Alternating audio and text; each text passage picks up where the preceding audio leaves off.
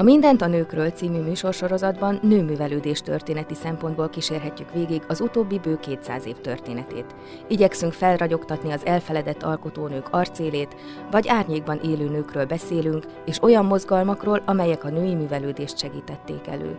Podcastunkban kísérletet teszünk annak bemutatására, hogyan nyertek nagyobb teret a nők a művelődésben, és azután pedig a közéletben is.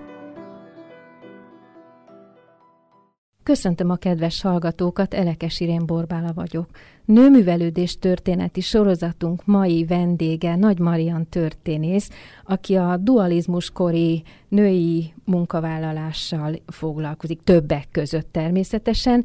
Azért Marian szeretném, hogyha mégiscsak ezt a témát belehelyeznéd a történészi munkásságodba. Alapjában véve az osztrák-magyar monarchia és Magyarország gazdaságtörténetével foglalkozom, az ország és a, a birodalomnak a regionális szerkezetével, gazdaságának regionális szerkezetével, de természetesen ezen belül részterületeket mindig elővesz az ember, a történész, és a 90-es évek közepén így kezdtem el foglalkozni, vagy kerültem a közelébe ennek a témának, amikor megvizsgáltam a női foglalkoztatottság alakulását a dualizmus korában Magyarországon, összehasonlítva Ausztriával, Horvátországgal, és egy kicsikét kitekintve Nyugat-Európára is, hiszen önmagában az semmit sem jelent, ha csak a, a magyar történeti vonatkozásokat ismerjük, mindig el kell tudni helyezni magunkat a világban. Aztán jó ideig nem foglalkoztam ezzel, most mostanában ismét vannak hallgatók, akiket érdekel a nőtörténet, és két éve indult Pécsett a szociológia szakon belül az MA-ban egy Gender Studies szakirány, amelyben éppen emiatt a tanulmányom miatt én is részt veszek, és a Női Munkatörténete című kurzust tartom a hallgatóknak, és mellette pedig nőkkel, családokkal foglalkozó demográfiai és statisztikai módszertani órát. Egy kis személyes kitérőt tennék meg, hogy mi a Hajnal István kör egyik konferenciáján ismertük meg egymást még a 90-es évek vége felé. A Hajnal István kör befogadta az újszerű kutatási irányokat, és már akkor is ebben a témában adtál ott is elő. A Hajnal István körrel való kapcsolatod él még, vagy pedig a sok teendő miatt már most nem igazán? Hát az utóbbi inkább, a sok teendő miatt most már nem igen jutok el a konferenciákra. Egy időben a kommunikáció is elég nehézkes volt a kör és a tagok között szerintem, és emiatt sokszor túl későn értesültünk arról, hogy mikor, hol, milyen témában lesz konferencia.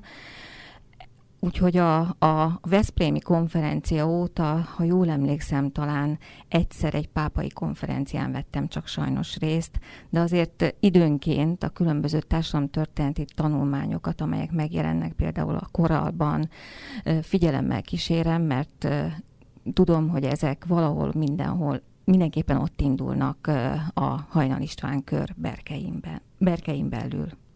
Amikor ez az előadás és több más is elhangzott azon a bizonyos konferencián, ahol megismerkedtünk, mindenki megjegyezte azt, hogy egy viszonylag új kutatási téma. Tehát akkoriban, a 90-es évek végén azt mondták, hogy 20-30 éves a világban ennek a vizsgálata, ami hát egy ö, nagy idő, történelmileg szemlélve nagyon kicsi idő ehhez kapcsolódtál tulajdonképpen te is. Ez valóban így van, hiszen Magyarországon ezek az úgynevezett gender studies, illetve hát a nő tudománya, vagy a nőkkel foglalkozó ö, történeti munkák, ezek viszonylag későn ö, kezdődtek meg. A női munka történetével, konkrétan a foglalkoztatottság kérdésével pedig nem is nagyon könnyű túl messzire menni a múltban, hiszen 1880 előtt, a népszámlálások előtt nem, nem tudunk semmi konkrétat, nincsenek pontos adataink arra vonatkozóan, hogy a nők hol, milyen ágazatokban voltak foglalkoztatva.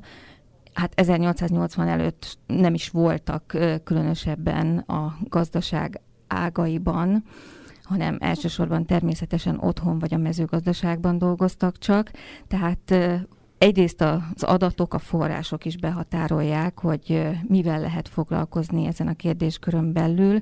Másrészt pedig egy munkáról mégis érdemes megemlékeznem, a 60 Erik Dorisnak az 50-es években a századokban megjelent tanulmányáról, ami úgy aztán egyedülálló és egyedi is maradt a maga nemében, mert utána végül senki nem vette fel ezt a szállat, és nem foglalkozott vele. Az ő munkái azok elsősorban angol-magyar vonatkozásúak voltak, tehát így az angol iparosodással, vagy az angol történelmvel Cromwell 18.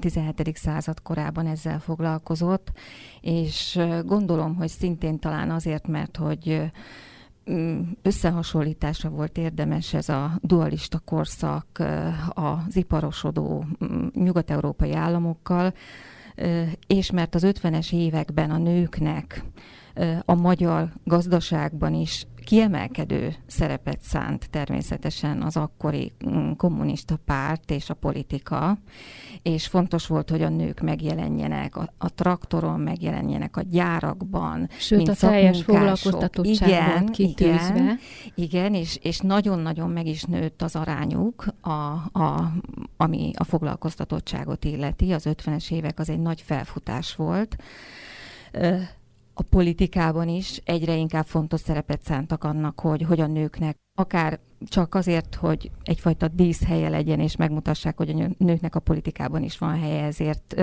fontos volt, hogy a párton belül, vagy, vagy az országgyűlésben legyen egy bizonyos hányad, akik természetesen női képviselők, tehát én azt gondolom, hogy ezzel függ össze, hogy akkor esetleg akár a 60 évan is felmerült, akár fel is kérték arra, hogy készítsen egy összefoglalót, hogy a kezdetei milyenek voltak a női munkavégzésnek a gyáriparban, az iparosodó Magyarországon. Azt gondolom ezzel van összefüggésben. Visszatérve a korszakunkhoz, hát Említetted, hogy megjelent az első olyan statisztika, amelyben már külön választották a női munkát.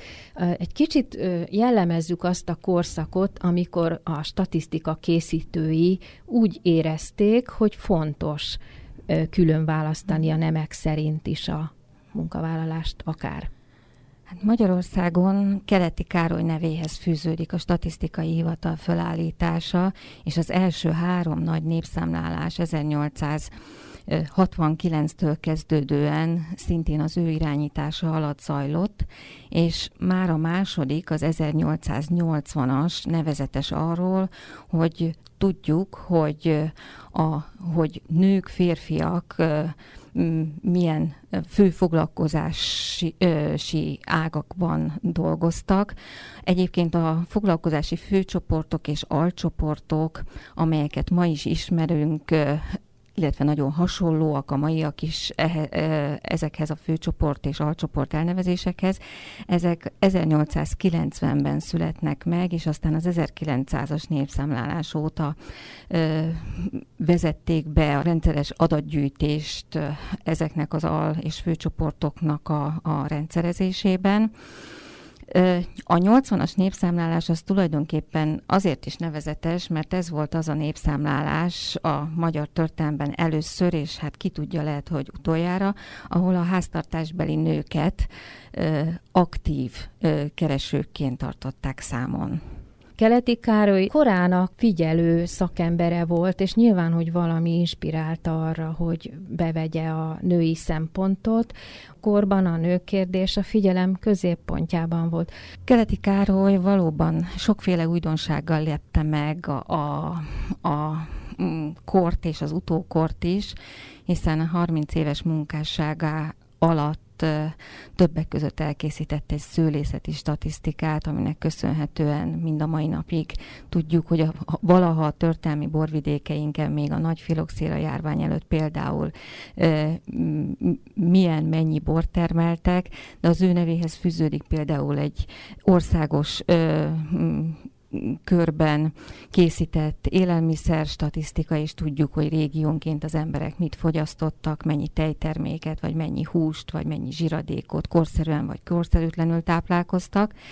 És valóban a, az ország iparosodásával párhuzamosan, amelynek a legdinamikusabb évtizede talán az 1880-as évek voltak, és, és a gazdaságtörténészek ma is ezt tekintik a magyarországi ipari forradalomnak évtizedének.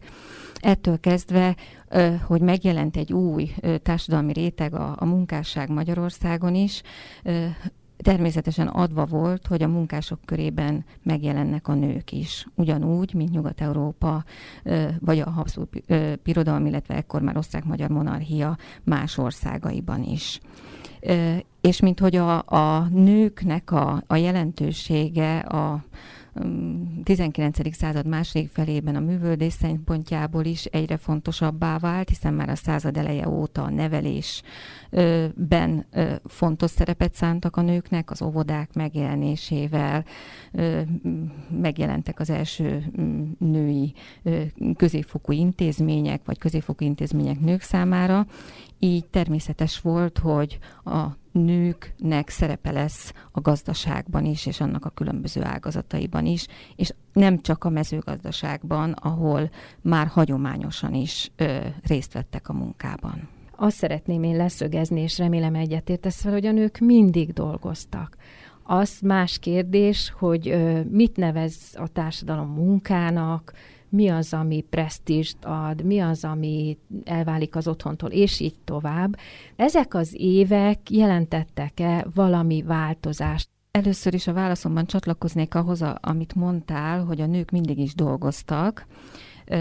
Hadd említsem meg, hogy elkészült egy nagyon érdekes könyv, amelyet tulajdonképpen középiskolai tanároknak szántak, a nők és a férfiak története Magyarországon a hosszú 20. században, hiszen a, a kétszintű érettségi bevezetése óta a, a, elsősorban az emelt szintű tételek között megjelennek a nők társadalmi helyzetével, a, a szerepvállalásával kapcsolatos kérdések is, különösen a 19. század végétől napjainkig végig kísérve a nők társadalmi beilleszkedését emancipációját, és ehhez szerettek volna a könyvszerzői segítséget nyújtani a pedagógusoknak, és egy ilyen ingyenes kiadványként nagyon érdekes, hogy a Szociális Minisztérium adta ki ezt a kötetet, és ebben is van egy nagyon érdekes táblázat a, arra vonatkozóan, hogy bizony a, a, a azok a teendők, amelyeket a nők mindig is végeztek az idő kezdete óta, az anyai feladatok, a háztartási feladatok, a különböző gondoskodások, ezeknek mindig van egy megjelen, megjelenített, fizetett munka viszonylata is, tehát hogy a, az anyai feladatok, azok, azoknak a fizetett munka, például a bábaasszony, vagy a, vagy a dada, vagy az óvónő, vagy a tanítónő, a különböző gondoskodással kapcsolatos fontos feladatok, az ápolónő, a, a, a szociális munkás, ö, stb., akkor a háztartási feladatok, azokat a nők aztán idővel végezték takarítónőként, szakácsnőként, cselédként, tehát ez remekül mutatja azt, hogy valóban nem lehet azt mondani, hogy a nők nem dolgoztak valaha is, legfeljebb nem fizették meg a munkájukat, amelyet végeztek.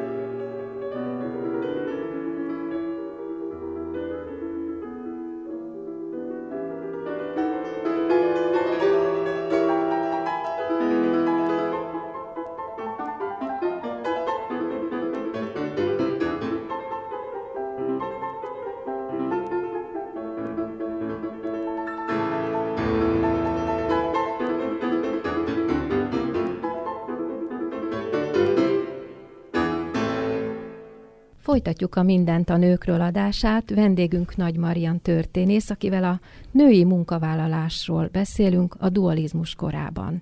Eddig az első statisztikákról, meg egyáltalán a női munkáról volt szó. Az a statisztikai kör, amelyikről beszéltünk, felvázol egy felosztást, körülbelül egy megjelöli, hogy miket számít a női munkáknak. Beszéljünk először talán erről. Talán ott kezdeném, hogy 1880 után a nyugat-európai országokban a történészek azt írják, hogy, hogy csökkent valamelyest a nők foglalkoztatottságának a mértéke, és majd az első világháború lesz a nagy fordulópont, amikor újra ö, már nagyobb tömegekben állnak munkába a nők. Ugyanakkor ö, Franciaországban, Németországban és a monarchia országai közül Ausztriában, Horvátországban és Magyarországon inkább egy növekedést figyelhetünk meg ebben a három évtizedben, tehát mind a teljes női, női népesség körében, mind a 15 éven felüliek körében nő az aránya az aktív keresőnőknek. Azonban nagyon kell vigyázni a, a, a népszámlálásokkal és általában a statisztikai adatokkal. Nem véletlenül szokták néha tréfán, tréfásan azt mondani, hogy a statisztika az bizonyos mértékig a csalás tudományává is válhat, mert ha nem figyelünk arra, hogy milyen adatokat hasonlítunk össze nemzetközi viszonylatban, vagy időben mennyire változtak meg az adatfelvételek, már a dualizmus korán belül is, akkor bizony ö, akár nagy reménységgel mondhatunk olyan adatokat, amelyeknek köze nincs a valósághoz. Tehát például 1880 és 1910 között azt mutathatjuk ki, hogy a női napszámosoknak a, a száma csökken Magyarországon. Ez pedig azért van csak, mert hogy Idővel a népszámlálásokban már külön gazdasági ágazatokra bontották a napszámosokat, tehát külön ö, számították a mezőgazdaságban, a, a, az iparban, vagy éppen a szolgáltató ágazatokban dolgozó nő, női napszámosokat, tehát végül is nem biztos, hogy csökkenés volt, lehet, hogy bizonyos ágazatokban kifejezetten növekedés. Tehát ezt csak azért mondtam, hogy nagyon meg kell nézni, hogy évtizedről évtizedre vajon a, a statisztikai hivatal milyen szempontokat érvényesített a népszámlálás során. De egyébként ez a különbség a nyugat-európai országok és a monarchiabeli országok között nem adódhat a szokásos és sajnos talán már a mai napig élő örökös késéssel? Természetesen ez is oka, hiszen, hiszen azt tudjuk jól, hogy a, a, az iparosodás, a modern iparosodás a monarchiában és Magyarországon is késve indult meg, Magyarországon még inkább késve, mint a monarchia nyugati felében, Ausztriában és, és Csehországban, de nem kizárólag ebből adódik a különbség. Adatainkban mindig egy hatalmas tömeget képeznek a napszámosok, akár a nők esetében is, talán egy pár szóval világítsuk meg, hogy ez milyen jellegű munka és milyen presztízsű munka, mennyire szóródik, mert talán egy mai embernek nem mond eleget az a kifejezés, hogy napszámos. Napszámos természetesen elsősorban a mezőgazdaságra gondolunk. Ilyenkor napszámosok mm, leginkább a különböző idénymunkákhoz kötődtek, vagy például a szőlőnek az idénymunkáihoz, kezdve a kötözés, ö, ö, folytatva minden egyéb munkát, ami a szőlőhöz, például a szőlőműveléshez tartozik de napszámban lehetett végezni akár a, az építkezéseknél is különböző munkafolyamatokat.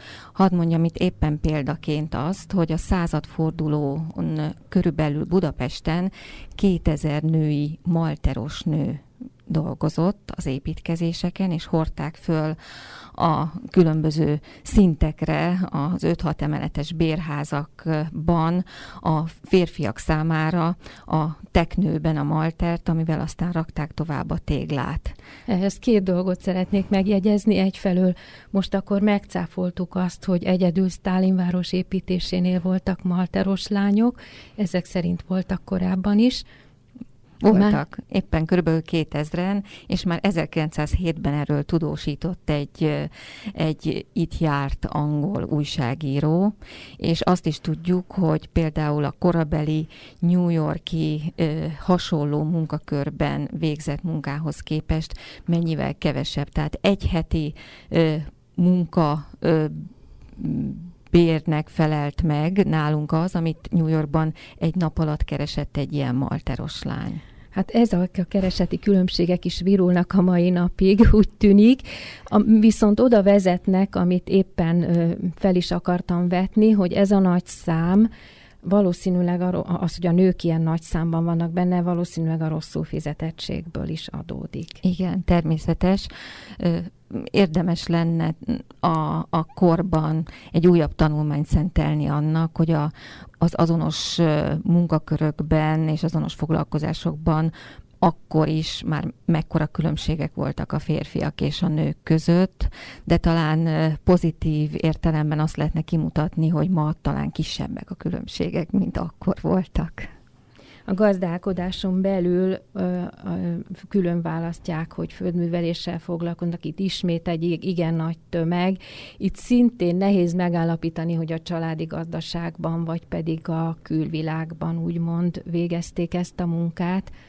Igen, a családi segítő az egy külön kategória volt a népszámlálásokban, és például a családi segítő ö, kategória is abba a körbe tartozott, amit idővel a statisztikai hivatal szigorúan a lelkére kötött a népszámlálási biztosoknak, hogy valóban csak azokat írják bele, akik, akik ezt a munkakört úgymond betöltötték, tehát nem csak minden tizedik nap segítettek be a, a, a családi gazdaságba, hanem valóban családi segítőként aktívan dolgoztak napról napra a nők közül is. És például ez is okozza úgymond a női foglalkoztatottság csökkenését a családi segítők körében Magyarországon, mert 910-re már szigorúbbá vált az adatfelvétel. Ugyanakkor viszont Ausztriában ott is a, a teljes női foglalkoztatottak 41%-át jelentették a családi segítők, tehát az ottani statisztikai hivatal viszont úgy tűnik, hogy ezzel kapcsolatban sokkal megengedőbben bánt és megjelenik a gazdasági tevékenységet végző nők körében egy jóval kisebb réteg, akik a kereskedelemben vannak. Ez ugrás, ez azért mindenfélére utal. Hát a, a modern ágazatokban in, itt a 80-as évek vége felé jelennek meg a nők, mondhatjuk az ipari, kereskedelmi és szolgáltató ágazatokban, és hát a közszolgálatban. A kereskedelemben a nőknek a férfiakhoz képest inkább a, az alacsonyabb munkakörök jutottak.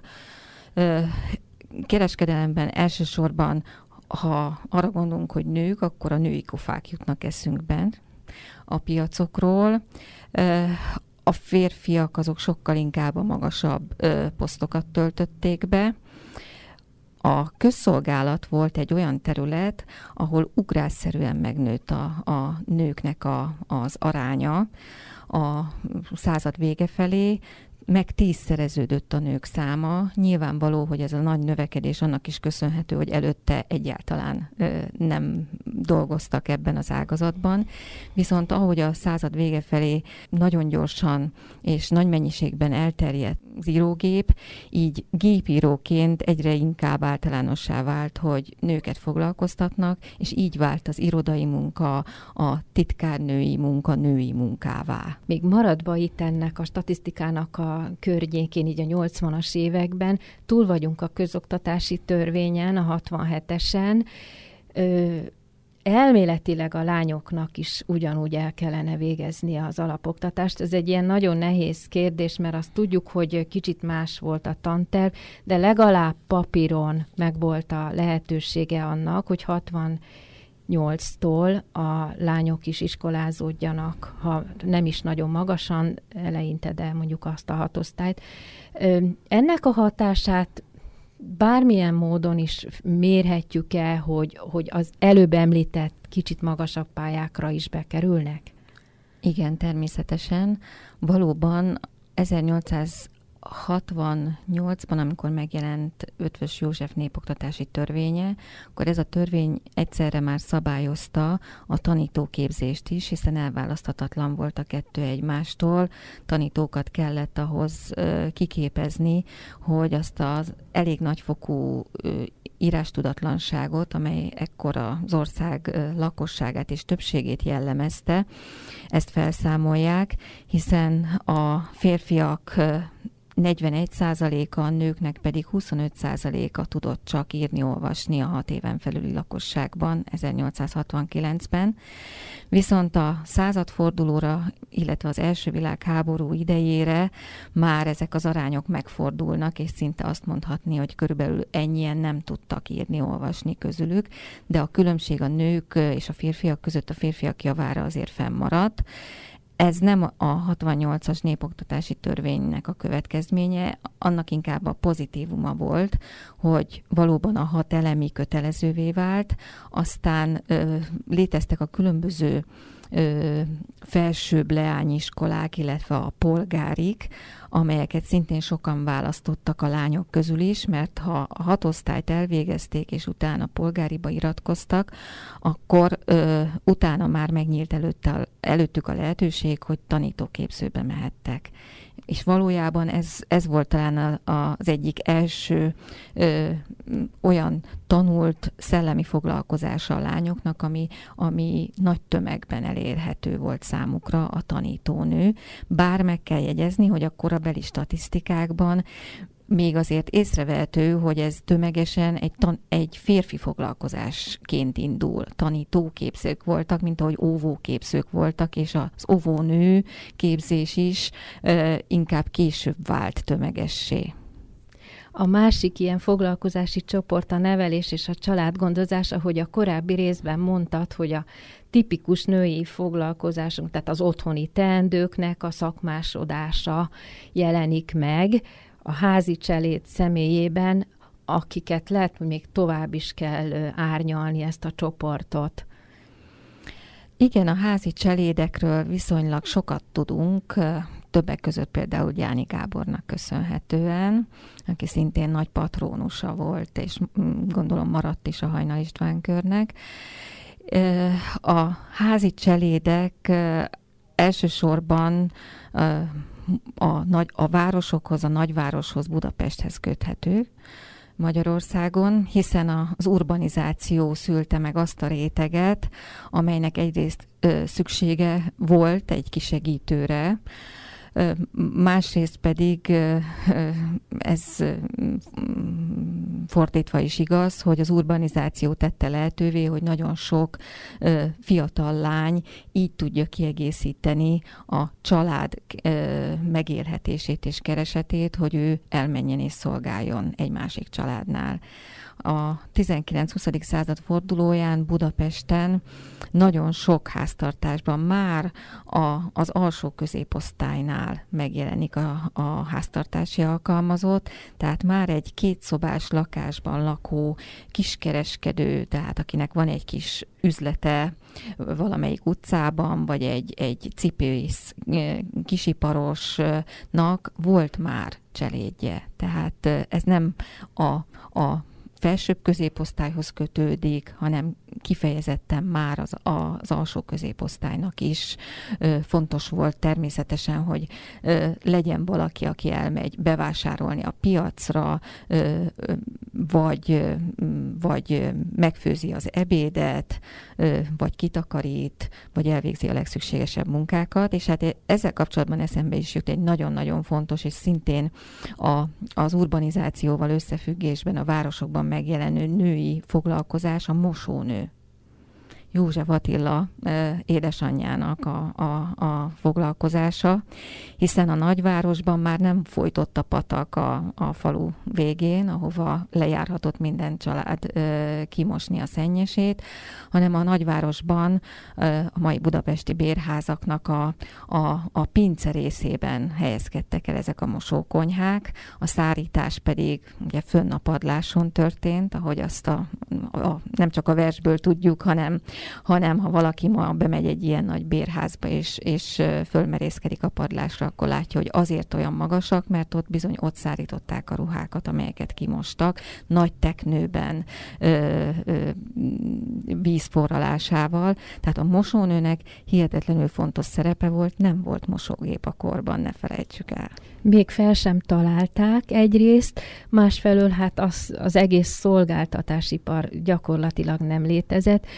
Amit meg kell jegyezni ebben a műsorban, a műsor szellemiségének megfelelően, hogy bizony olyat, hogy mosó, el se tudok képzelni. Tehát ez, hogy mosónő, ez csak nőnemben képzelhető el.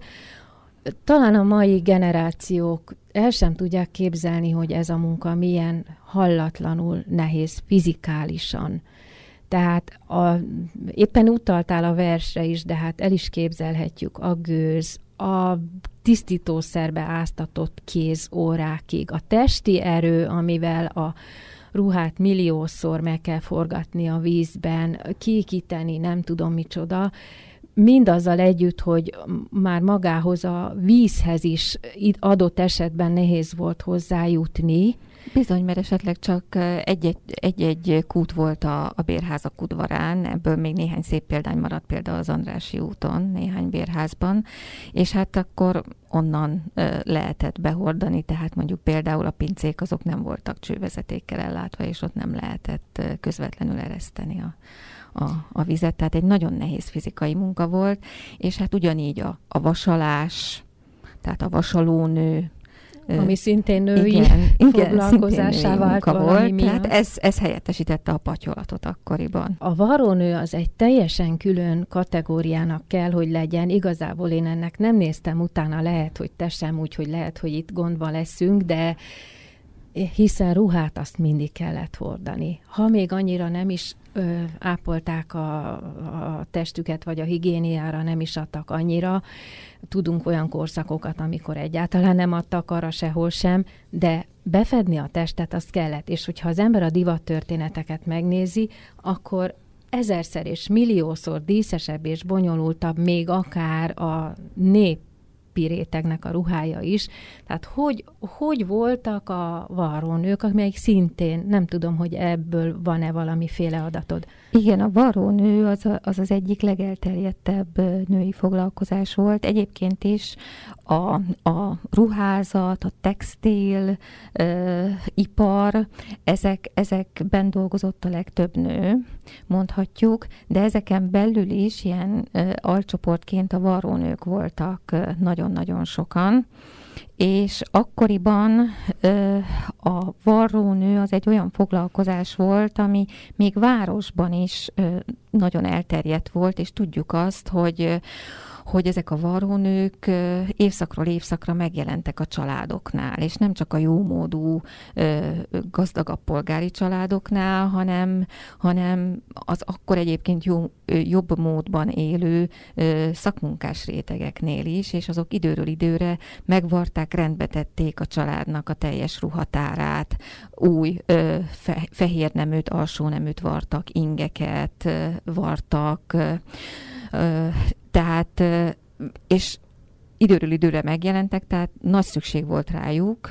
Ez egy nagyon-nagyon elterjedt foglalkozás volt akkoriban. Amit említettél, a házi varrónő több családhoz is járt egyszerre. Egyébként a mai ö, környezetvédő szemléletünknek nagyon kedves, mert amit lehet, megjavítottak. Az anyagok elég jók voltak akkor is, érdemes volt kifordítani, mit tudom foltozni, én, foltozni, még stoppolni. az sem volt szégyen, stoppolni, úgyhogy ö, valóban egy ilyen... Ö, ilyen... Igen, ma már talán nehéz elképzelni, de még én is tudok stoppolni.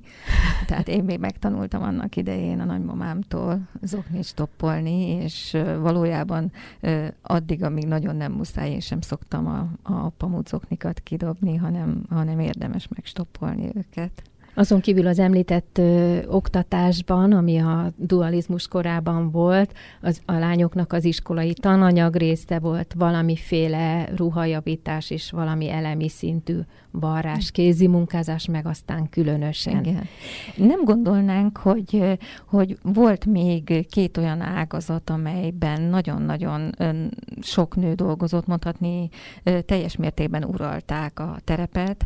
Egyik a dohánygyártás volt, tehát a dohánygyárakban szinte kizárólag nők dolgoztak, másrészt pedig nagyon sok nő dolgozott a, a gyufagyárakban, tehát a gyufagyártás is kifejezetten női foglalkozás volt, és a, az élelmiszeripar, konzerv gyártás, amely egy ilyen idén jellegű ö, iparág volt, amelyben szintén nagyon sok nő dolgozott.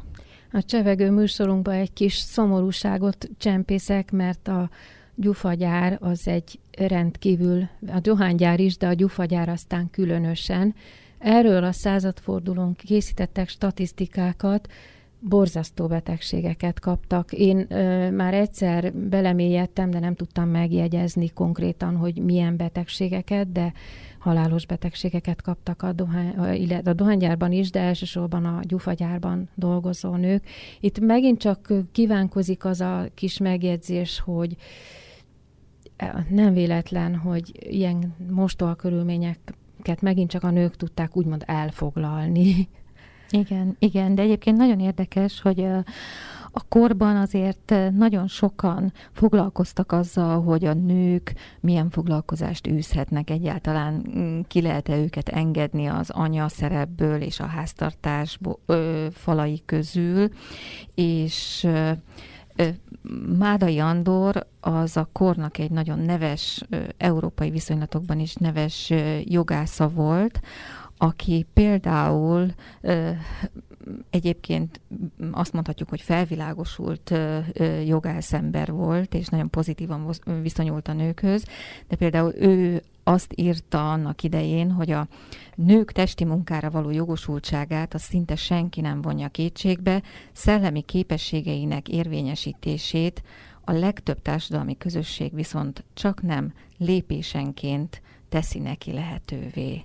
Tehát azt, hogy valóban, hogy mosónő, hogy malteros nő legyen, hogy bármifajta nehéz fizikai munkát végezzen, azt, azt mindenki természetesnek gondolta akkoriban is, de hogy a a nők is képesek ugyanarra a szellemi teljesítményre, és ennek következtében ők is ö, elfoglalhatnak vezetőállásokat, akár a, a, a hiteléletben, a kereskedelemben, vagy a közszolgálatban, és nem csak titkárnői feladatokat, vagy képírónői feladatokat, az már, az már akkoriban is ö, nagy kérdést jelentett még a korfelvilágosult emberei számára is. Nem is véletlen, hogy Trefort Ágoston, aki vallás és közoktatásügyi miniszterként meglehetősen hosszú ideig volt miniszter a Tisza Kálmán kormányában, és bár az ő nevéhez fűződik a, a középfokú oktatási rendszernek a stabilizálása,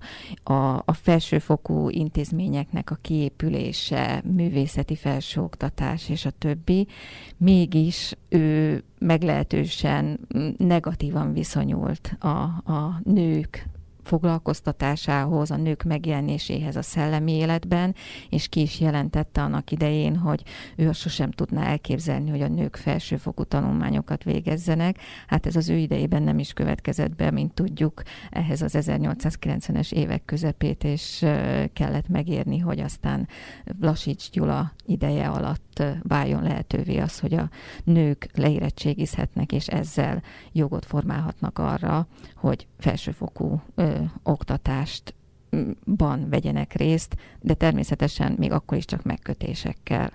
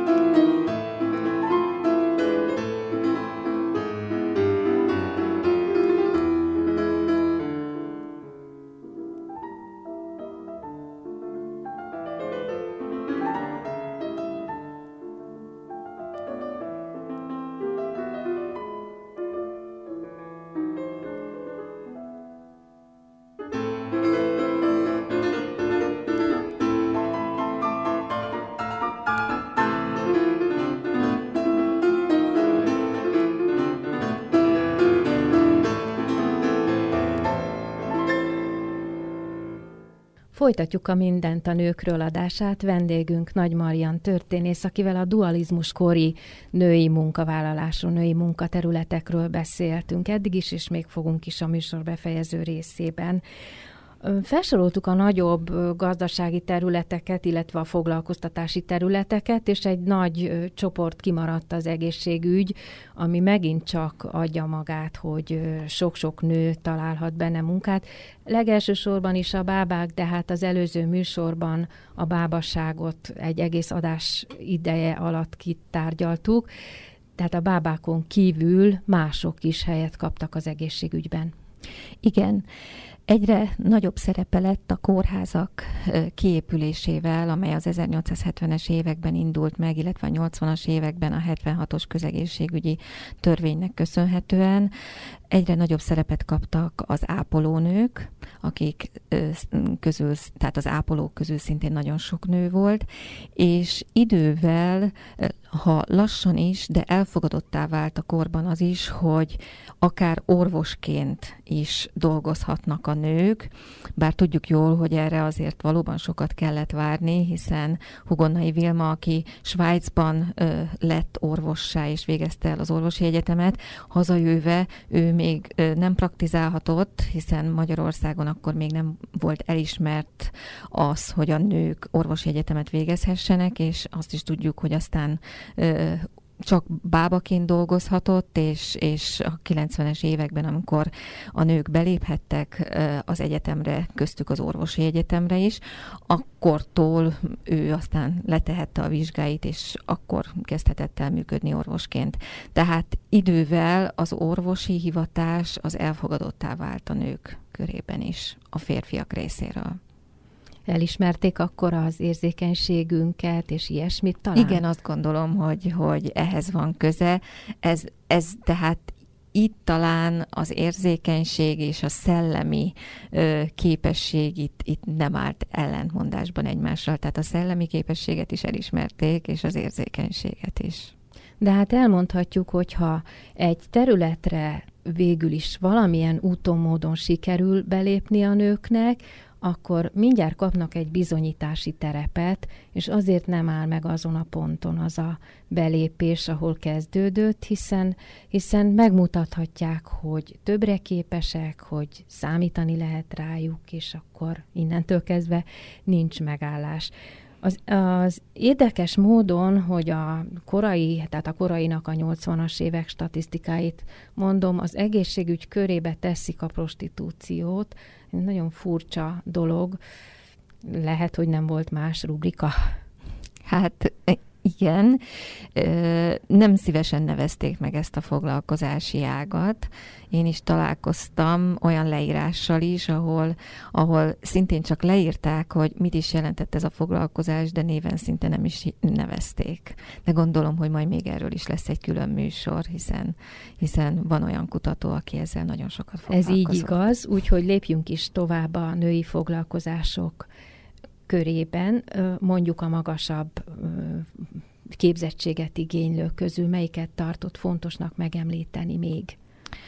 Hát nagyon fontosnak tartanám megemlíteni, hogy a, a női tisztviselőknek a száma nagyon megugrik, és, és a nőknek a, a, az iskolai végzettsége is nagyon jelentősen megnő. Ha a férfiakkal összevetjük, 1910-ben már a népszámlálásokon rákérdeztek arra, hogy kinek van legalább négy középiskolai végzettsége, nem pusztán az írni-olvasni tudást mérték, és nagyon meglepő, hogy a, a, az aktívan foglalkoztatott férfiak körében 6% rendelkezett legalább négy középiskolai végzettséggel, a ugyan így a nők, az aktív kereső nők körében pedig 4 százalék. Ez azt gondolom, hogy ez nem olyan nagy különbség már, még akkor is, hogyha valóban ágazat specifikus ez a, ez a kérdés, tehát, hogy például a közlekedési ágazatban ott a, a nők rendelkeznek magasabb végzettséggel, vagy ott inkább ők az írni-olvasni tudók,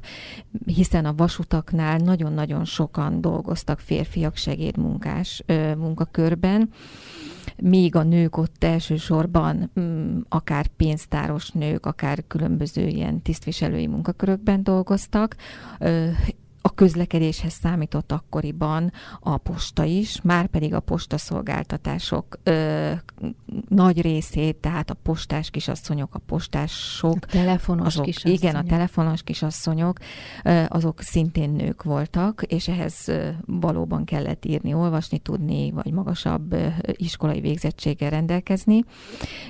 Ugyanakkor a, a hiteléletben, a kereskedelmi és hiteléletben viszont pont a fordítás fordítottját látjuk ennek.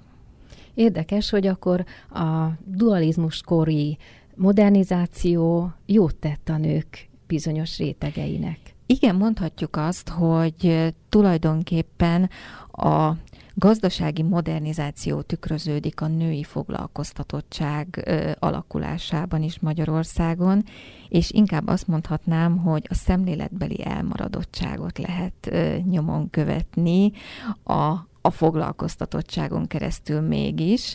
Tehát azt mondanám, hogy a modern gazdasági ágazatokban Magyarországon is nagyon megnő a foglalkoztatottság, szemben például egy Horvátországgal, ahol negyed vagy ötöd annyi foglalkoztatott van a modern ágazatokban, ami nyilván azt jelenti, hogy az kevésbé volt gazdaságilag modernizált Horvátország. Ugyanakkor az, hogy még mindig bizonyos foglalkozások zárva maradtak a nők előtt, és nagyon sok olyan írás lehet olvasni, amelyben mm, tényleg magasan képzett emberek is, és előttünk, vagy számunkra tisztelt emberek, mint például egy Trefort Ágaston, vagy, vagy mások, ők kizártak nőket bizonyos foglalkozásokból. Erre mondtam azt, hogy ez inkább egyfajta szemléletbeli elmaradottság volt. Úgy látszik, sok mindenben hasonló a dualizmus kora napjainkhoz. Ez egy nagyon nagy korszak, ugye a kezdete az a kiegyezés után, és a vége pedig hát már a századforduló utáni évek, és egyben pedig jelzi egy, egy rohamos fejlődés. Hát tulajdonképpen Budapest arca, és egyáltalán Magyarország felvirágzása gazdaságilag, társadalmilag mindenhogy megtörtént. Milyen meglepő foglalkozás volt, ahova beléptek, és meglepődünk rajta? Hát azért a gyáripar az mindenképpen azt gondolom például akár a vasipar, tehát a töltényhüvelygyártás, ki gondolná ma, hogy a, hogy a vasiparban is dolgoztak nők, és hogy azon belül ott elsősorban a töltényhüvelygyártásban kaptak szerepet. Tehát a vasipar más alágazataiban kevés nőt lehet találni, de a töltényhüvelygyártásban kifejezetten dolgoztak. És hát még egyet megemlítenék, a, a, az úgynevezett nagy második ipari forradalom, amely a világon éppen akkor volt kibontakozóban, amikor Magyarországon is ez a dinamikus nagy gazdasági növekedés tapasztalható a 80-as, 90-es években. Tudjuk, hogy ez a második ipari forradalom, ez az elektrotechnikát, a, a vegyipart állította előtérbe, amely mindegyiknek a tudományos alapjai megvoltak, tehát a tudományos fejlődés következtében és hát Magyarország élvonalba került a, a, a, az elektrotechnikában, és ebben az iparágban is nagyon sok nő dolgozott, amely tulajdonképpen azt mondja a mai ö, ember számára is, hogy ezek szerint a precíz munkát igénylő ö, feladatok, azok megtalálták a nőket már ott a 19. század végén, mert napjainkig lehet követni azt, hogy, a, hogy azokban az iparágakban, ahol ilyen precíz munkát igénylő feladatok, akár betanított munkaszintjén is, ott nagyon nagy arányban találhatunk nőket. Itt kell befejeznünk a beszélgetést, csak is azért, mert a műsoridőnk lejárt.